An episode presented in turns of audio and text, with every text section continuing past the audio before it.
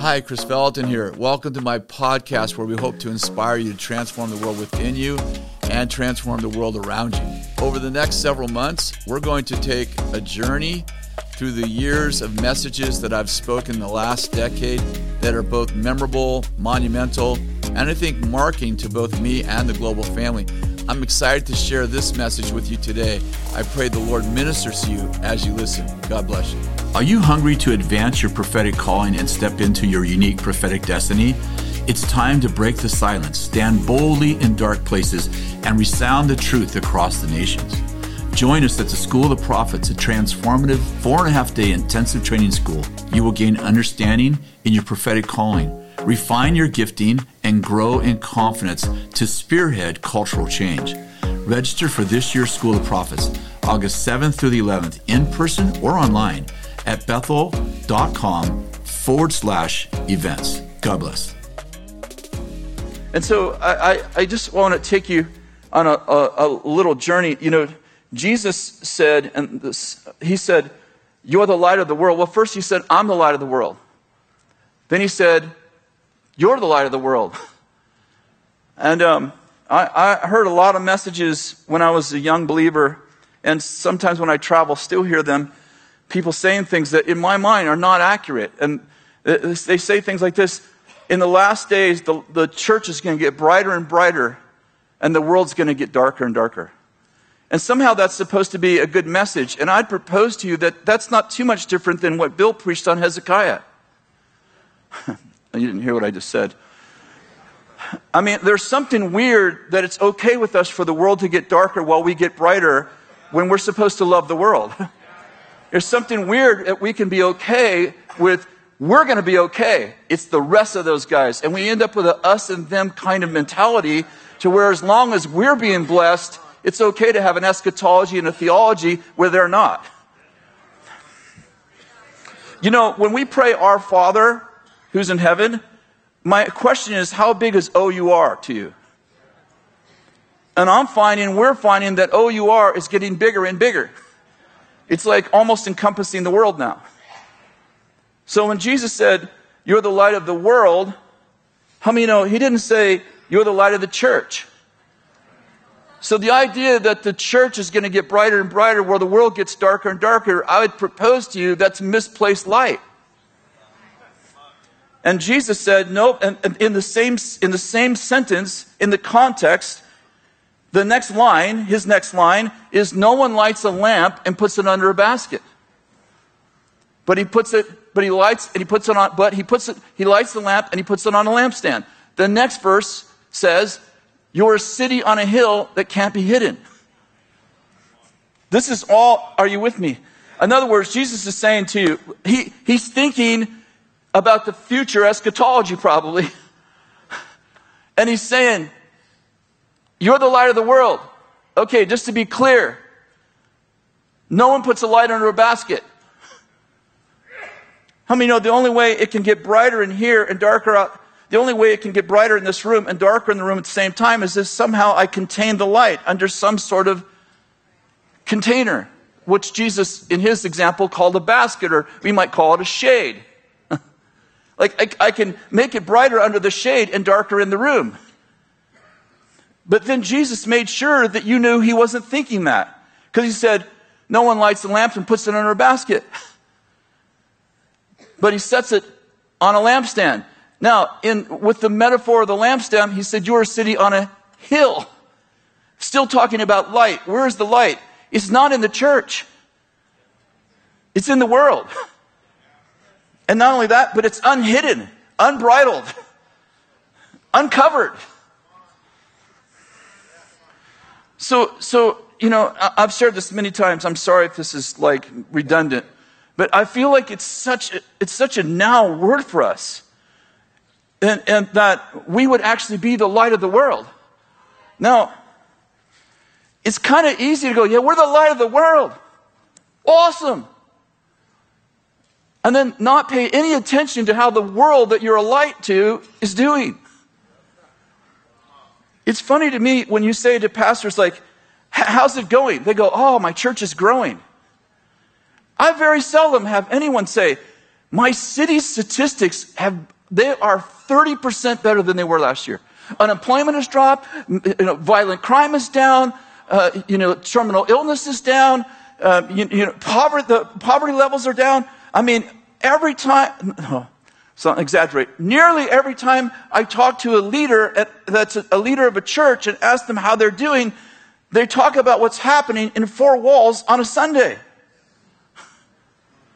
And I'm like, you can't change the world if you're not even trying to. And I'm probably preaching to the choir. Probably most people here, you're preaching this message and you're trying.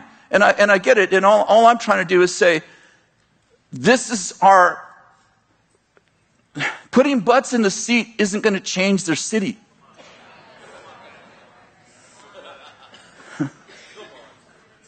I've quoted this many times, but I wrote the book Heavy Rain many years ago, revised it a year ago. It's my favorite book of mine. It's okay to have a favorite book of yours, isn't it? Okay. I didn't think that sounded arrogant, but the way you're like, and the way the team's holding up the thing, I'm like, you never know.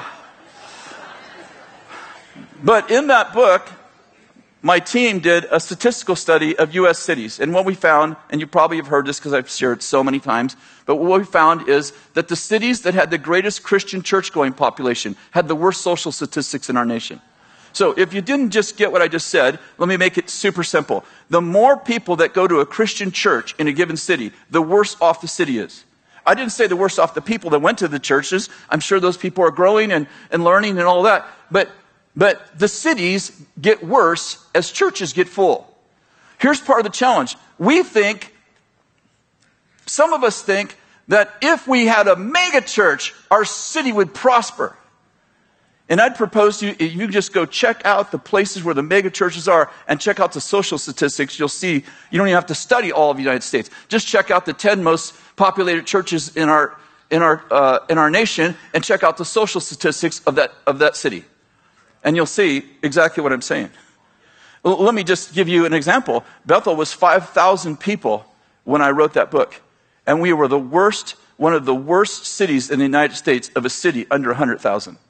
And I'm like, oh my goodness, I didn't even realize our city was one of them until a year after I wrote that book. And I'm like, oh my goodness, I didn't even bother to look at our city. We have 5,000 people in a city of 89,000, and we're one of the worst cities in America to live in a community under 100,000. Like, we are exactly what my book said. And we're like, oh, we're transforming culture. Like, no, we're not. No.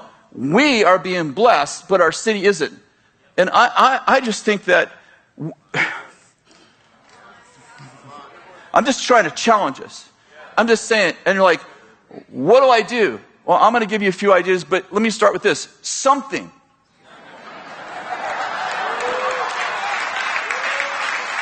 Something.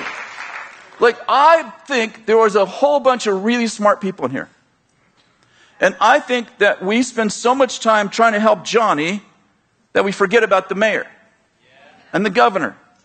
I met with a pastor this year, not long ago, and a really great man, a fairly large church, comes out of a great movement, and he's a very smart man. And he said, we're church planting, and we don't have time right now or the finances to help our city.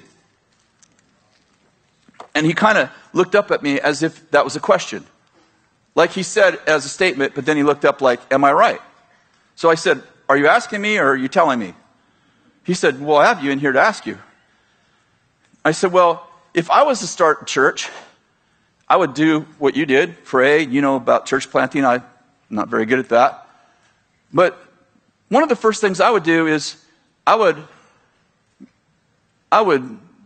go get a meeting with the mayor. And I would say to the mayor, I'm starting a church, and it's going to be a church that helps the city. And I like to build a relationship with you, not so I can get anything from you, but so my church, from its conception, can serve you well. Is there anything that we can serve you in right now? I said to him, I would call up the police chief and say, hey, are you doing anything for police officers that are doing an extraordinary job? Like, we'd like to put on an award ceremony for them, or can we put on a dinner to honor them? Or what can we do for the fire department? And I just started talking like that, and I said, that doesn't take a lot of people. And he's like, I get your point. And he started, and so we, and I was there for 3 days, and he started, I mean, just that goes, oh, I get you. In other words, being apostolic should be right in the foundation of everything we do. From the first day we do it, I'm like, now you're getting the idea. And when you start your church, you teach your people from the very beginning. One of our jobs is to benefit the city. Not just like, what are we against? And by the way, once in a while we have to be against something. We have 3 bills in California that will make it illegal to counsel someone. For instance, if a 5-year-old little boy thinks he's a girl, it would become illegal. It's already passed. It has to go to the Senate. It just yesterday passed in California. It will be illegal to counsel him to do anything besides be a girl. If you write materials, if you sell materials that say that a person, a transgender person or a homosexual person can be changed, it will become illegal in California to sell that material. If you preach messages, and you get paid to preach messages that in which people can be transformed out of those 2 areas, it will become illegal. If you have a foster home and the foster children, you have a foster child who thinks he's a girl when he's a boy, or vice versa, you will only be able to take them to counseling that actually affirms that. So there are times when you have to stand up and go, oh, wait, we're not protesting everybody, but now you're taking away freedom of speech. So there are times to stand. Are you with me? Like we don't want to be like, we're haters, here's our protest. You know, Jesus said, do signs and wonders. I don't think he meant one you put on a stick, you know. But that doesn't mean we shouldn't be good citizens. I mean, we are, how many of you know that most of us in this room, I think all of us really, we're in democracies, which means it's a government by the people. So it shouldn't be a government by, 3% of the people. It should be the government by the people. So it's not wrong to stand up and say, hey, I don't agree with that. That's not hating, or that's not evil. Or now, if you're going to yell and scream and holler and look like an idiot, then you're not carrying the kingdom core values. If you're going to hate people because they don't agree with you, that's a bummer for you. It's a bummer for us, and it creates, like, you're supposed to love people you don't agree with, right? So, but all that to say, we should care. And one of the things I think would be really cool for us to do is, what would happen if every single church had at least one person, either on staff or the smaller churches, on the volunteer team, that their full-time job was to keep track of the city and help change the city. Because you can't change something that you're not paying attention to. It's out of mind, out of sight, out of mind, right? I'm sorry. You guys all right? So, in Romans chapter 4, when Jesus said, "Make disciples of nations," I've heard some folks teach, and I think I taught for a while, like this was the Great Commission, the new idea. Jesus came with this Great Commission, but actually, God promised Abraham that he'd be a father to many nations. How many know that Abraham wasn't to be a father just to Israel? He was to be the father of many nations. And then Romans pulls that promise into the new covenant church.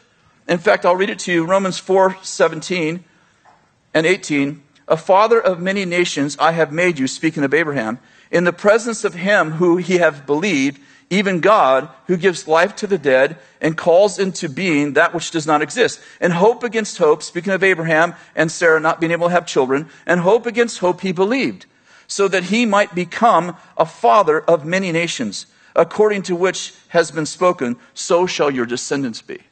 What I'm getting at is that we are children of Abraham, right? We're children of our father of faith. We're like, I'm following Jesus. I understand. You get the point, though. And Abraham was promised that he would be the father, not in nations, but of nations. So when Jesus said, "Make disciples of nations," how many understand that that was a part of the promise to the first guy, or one of the first people who ever believed in God, which was Abraham? And I'm simply saying it's in our DNA to actually father nations. In Isaiah 61, we all love these verses, "The Spirit of the Lord God is upon me," Isaiah wrote, "for the Lord has anointed me to preach the good news to the afflicted, to bind up the brokenhearted, to speak release to captives and freedom to prisoners, the favorable year of the Lord, the day of vengeance of our God, to grant all those who mourn in Zion and give them a garland instead of ashes, a mantle of praise instead of a spirit of heaviness, that they might be called oaks of righteousness, the planting of the Lord." What is the outcome of all those broken people getting healed, delivered, and saved? What is the outcome? Verse 4, "Then they will rebuild the ancient ruins. They will raise up the former devastations, and they will repair ruined cities, the desolations of many generations." The point that Isaiah is making is he's prophesying the Lord's going to come and he's going to heal people. He's going to deliver people. He's going to heal broken hearts, broken minds, and broken spirits. And those people who he heals, they will go back and restore their city. How many know the cycle's not complete when you get healed? The cycle is complete when you go back and what happened to you, you do to your city. Are you with me? You think about the story of the minas and the story of the talents. Jesus told these two stories about money. This was talents and minas were both money, amounts of money. And what happened to the guys that in the story of the minas when they made when he took 5 minas and made 5 more? The Lord said to him, "Good, well done, good and faithful servant. I will put you over 10 cities." The one who got 3 minas and he turned it into 6 minas, and he comes to his master, and his master's like, "I will put you over 6 cities." And the one who ditched his mina, the Lord said, "I'm going to take it from that guy who buried it, and I'm going to give it to the guy who had the most, and I'm going to put you over another city." And my point is that when you become responsible with the stuff God gives you, the ultimate outcome is that you get to lead cities. I love the difference. I don't have the scripture in front of me right now, but the difference between the story of the minas and the story of the talents. In the story of talents, by the way, talent was about, I think, well, research doesn't always agree, but somewhere around $10,000. So the guy that had 10 talents had $100,000. Whatever the amount is, doesn't matter. The guys that were in the talent story said, "Master, I have made you. You gave me 5, I have made 5 more. I have made."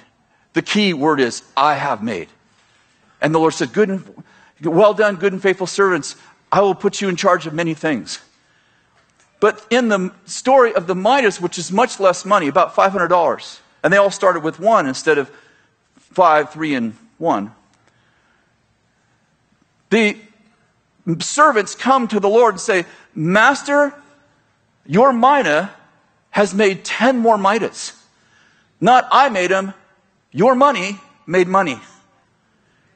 And the Lord says to him, "Well done, good and faithful servant.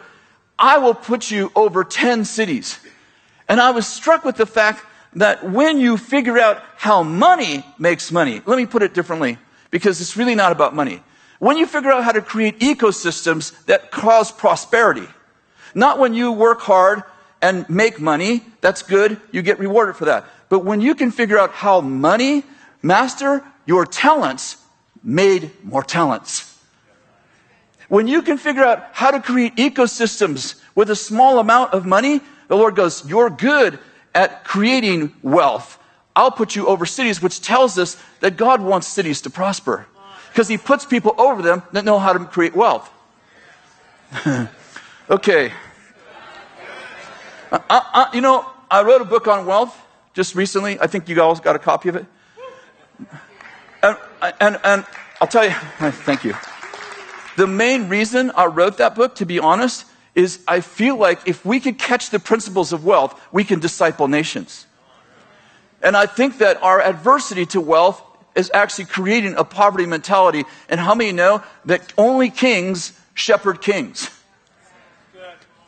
Now, I say it this way. You're a royal priesthood, a holy nation. And Paul said, you're already kings. I'm trying to say, like, you're not going to have access to the court of a king if you have a mindset of a pauper. And if you're running around like, I think poor people are the best. I don't really get people's idea around money. It's like They're like, you're preaching the prosperity gospel, and I don't believe in the prosperity gospel, and you guys are doing all that claim it and name it and stuff, and I'm not doing any of that, by the way. None of that's in my book. But I'm like, and then in the next breath, they're praying that God would pay off their house. I'm like, you in a schizophrenic, double-minded faith. You're saying, I don't believe in prosperity. God, please pay off my house. God, please get me a new car. God, please give me money to fund my children's education. Like, hey, don't do all that. Like, if poverty's good, let's stay in it.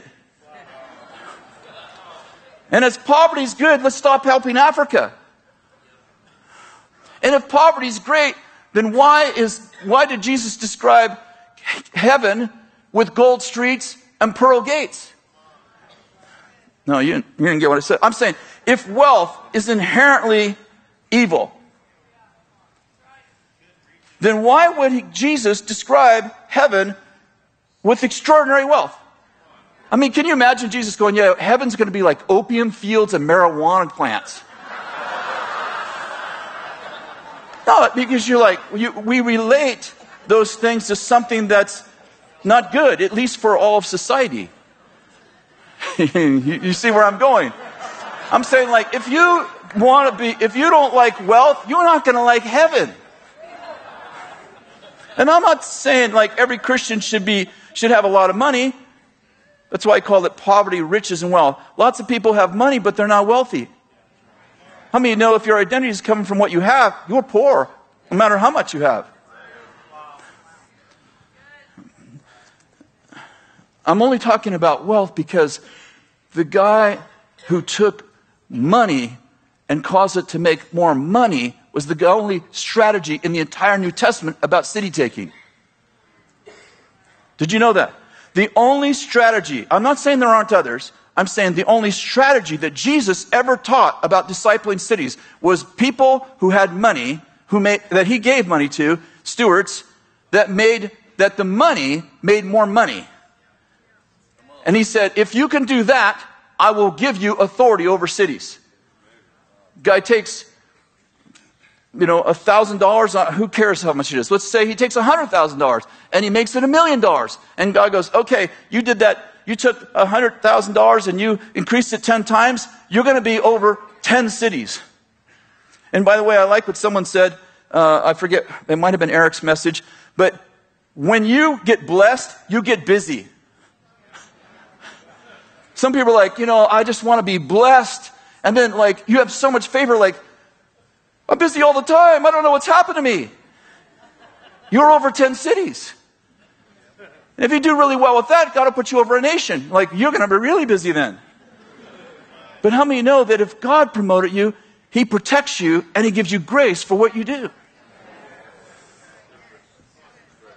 I just want us to get out of the mode of just enough. You remember in Egypt, it was the land of not enough. You remember it really became the land of not enough right before they left because the quota for bricks was raised and they got no more time to do it. It was definitely the land of not enough. How many understand that's poverty? But they went from the land of not enough and they spent 40 years in the land of just enough. I mean, it was actually a season of just enough. Remember if they picked more than one day's manna, it spoiled. Except for Fridays, the Sabbath day. But they could not save. There was no such thing as savings. You get what I'm saying? It's like, hey, let's gather enough manna on Monday and we can take the week off. No, there was none of that. There was no savings. It was a system of just enough on purpose. That was not the promised land, folks. A lot of people are running around like, I'm in the promised land. No, that's Egypt. I'm sorry. That's the wilderness. Now, some of us are so excited that we're out of Egypt. We're like, we think we're in the promised land. And we're like, we read the Bible and it's like, well, it doesn't sound like the promised land, but it must be the promised land. It's so much better than Egypt.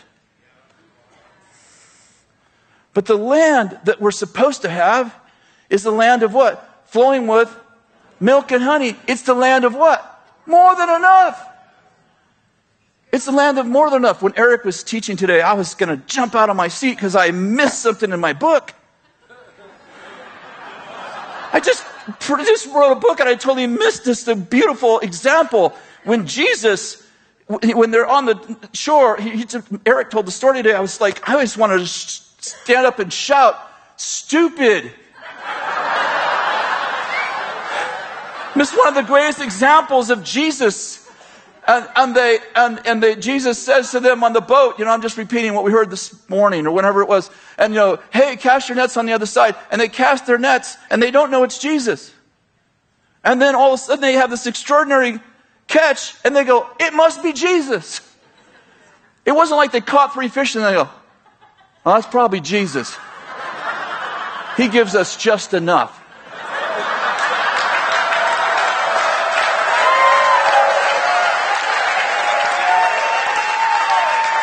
You know, one dead fish floats to the top and you catch one. And you're like, oh, this is Jesus. He likes to give us just enough for our daily bread. No, I mean, they don't know it's Jesus. And all of a sudden their nets are ripping. You show two different stories today. But the nets are ripping. And John goes, I think it's the Lord. How do you know that? Our nets are ripping. We fished all night and got nothing. That's the world. And all of a sudden the guy goes, put your nets on the other side. And we can't get all the fish in. It's got to be Jesus. It doesn't look like Jesus. It's Jesus. Trust me. The fruit is Jesus.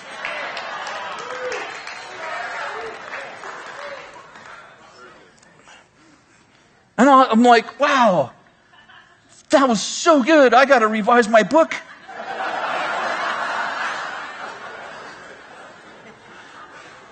I'm just trying to break off of us, like, if we're going to pastor cities and nations, we got to get out of, oh no, oh my goodness, he's driving a nice car, let's all hate him. And then let's pray that we get one like it secretly. I don't know if that drives you nuts. It drives me nuts. Drives me crazy. Like, if you hate wealth, then drive an old crappy car and we'll help you push the freaking thing out of our driveway.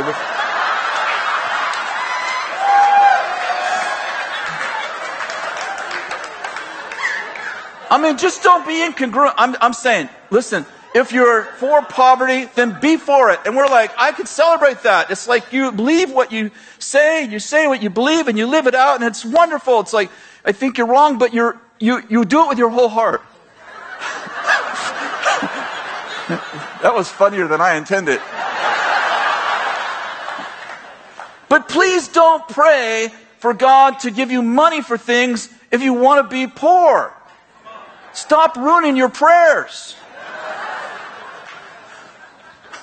It's like people say, well, sometimes God makes you sick to teach you things. Well, go run out in front of a car then and get run over and see what you learn from that.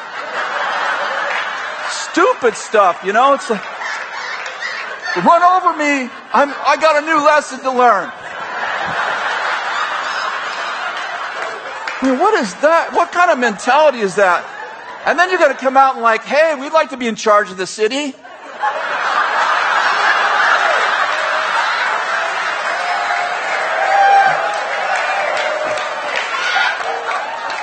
Vote for me. I live under the bridge. I mean, does anybody else feel any incongruency whatsoever? And by the way, let me just say it again. I'm not talking about having your spirituality is measured by having a bunch of money. Unless it is.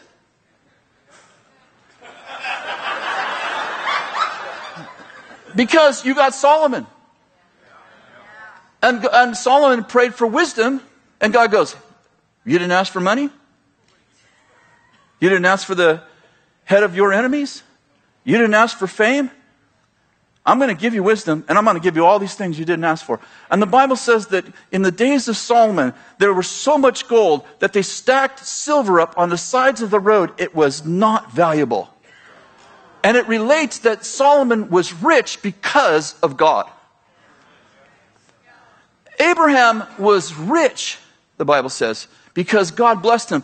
And when the king of Sodom tried to give him more money, he goes, oh no, I'm not taking your money, because then you'll say, you made me rich. And Abraham was rich, and he wanted to make sure that everybody knew where it came from. Isaac was rich. And it says that Isaac sowed in a famine, and he reaped in 100-fold. Now, most of us are so far from farming, agricultural, agricultural season, that we don't understand what just got said. Isaac planted in a famine, no rain. Agriculturally, scientifically, he planted and it shouldn't have grown. But it grew anyway. And it didn't just grow, it reaped 100-fold. And then it goes on to say, and Isaac grew rich. And the next verse says, and then Isaac grew richer. And then it says, and then Isaac grew very rich. All related to God. So you can't say that wealth is never attached to your relationship with God. Oh, come on, expand your thinking a little bit. She's like, that's not what I believe. That's not what I preached last Sunday. Well, you were wrong. Just do what I do every other Sunday. Edit the last sermon I preached. It's okay to be wrong when you're on this journey, right? You learn some new stuff and you're like, hey, what I preached? Yeah, that wasn't really exactly right. The publishers are like, hey, can I take out that 2 pages and I need to add 2 more? Like the story about the fish. Anyway, you didn't get that, but I'm simply saying that we have a mentality that we sabotage our own wealth. We're like, Jesus was poor. Please, not one more person write me, Jesus was poor. First of all, earth was not his home. Okay, we're like, earth wasn't Jesus' home. Okay, then stop saying he was poor. He was renting. He told us what home was like. You know, if I go to Alaska and I'm staying in a hut, I mean, are you going to, determine my worth by the hut? No, I live in Redding. I won't say any more about that. Careful, Kris. Shut her down. Shut her down. Secondly, how can you say Jesus was poor if you can make wine out of water in 30 seconds? Oh, you're not even thinking. I'm a business guy. I'm like, if I found someone who could make wine out of water and it was the best wine anyone ever tasted, I would have a partnership with him and I'd give him 50% of all the profits. Think about it. You don't have to grow grapes. You don't have to pick grapes. You don't have to ferment grapes. You know how much work that is? Have you ever worked in a vineyard? My uncle had a vineyard. Like, you understand, you're supplanting 9 months of work. But you're just like, how do you make your wine? Oh, we put water in, Jesus comes.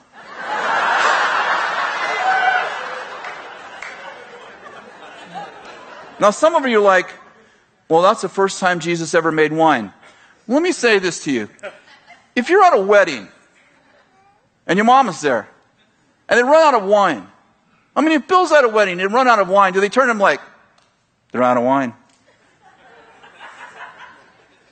I mean, I'm saying, what would possess Mary to think Jesus could do anything about that?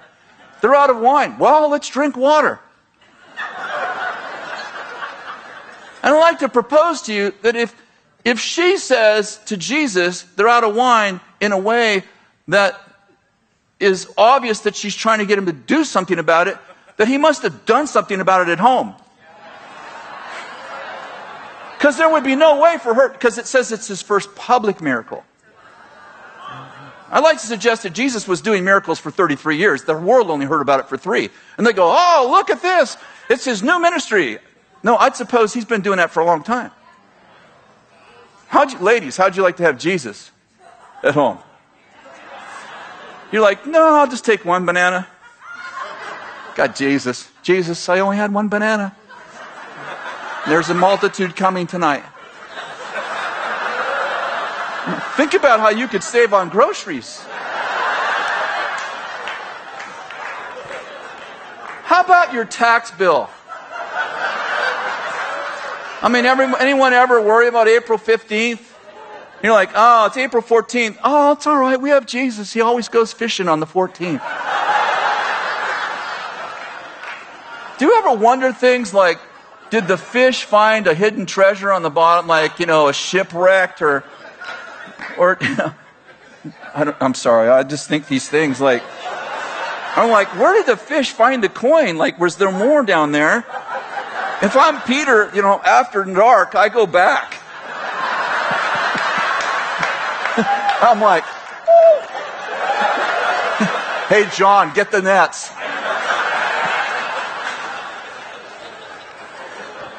I'm saying the idea that Jesus was some kind of transient, that, you know, that wasn't funded well. I mean, you know, when your friends have perfume that costs $60,000, one bottle, they probably have some other stuff.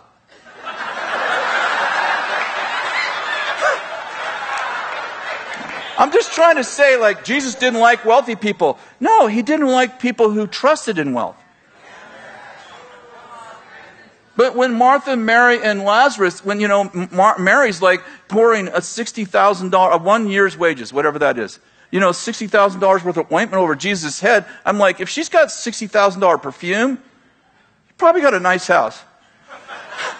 I don't know. I've never seen a woman say, I'll take perfume instead of the house.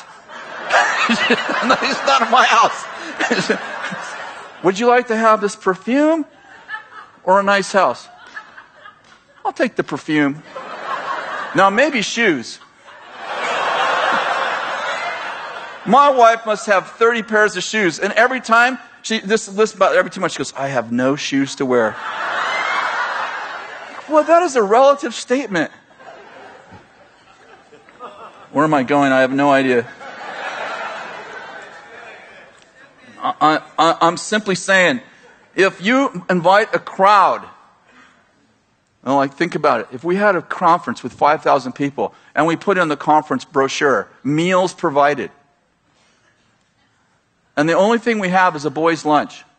Like, how are we going to provide lunch? We got Jesus. Brought one bag.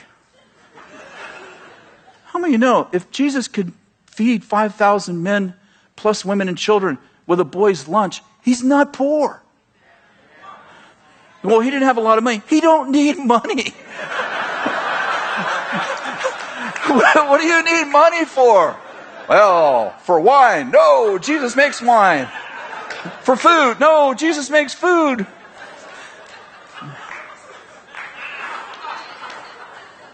Just, and I'm saying, like, I want to be like Jesus, so I want to be poor. I want to be like Jesus, too. Not poor. Powerful.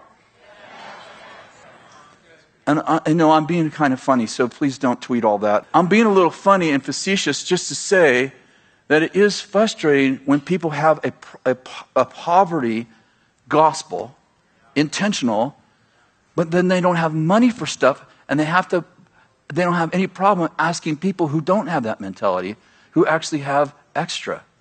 And I'm saying, is it not incongruent? Joking aside, is that not incongruent? Does it not take money to help a city? I can tell you, we're learning that. Like right now, we need $100 million to build our building, and we need probably $1 billion to change our city forever.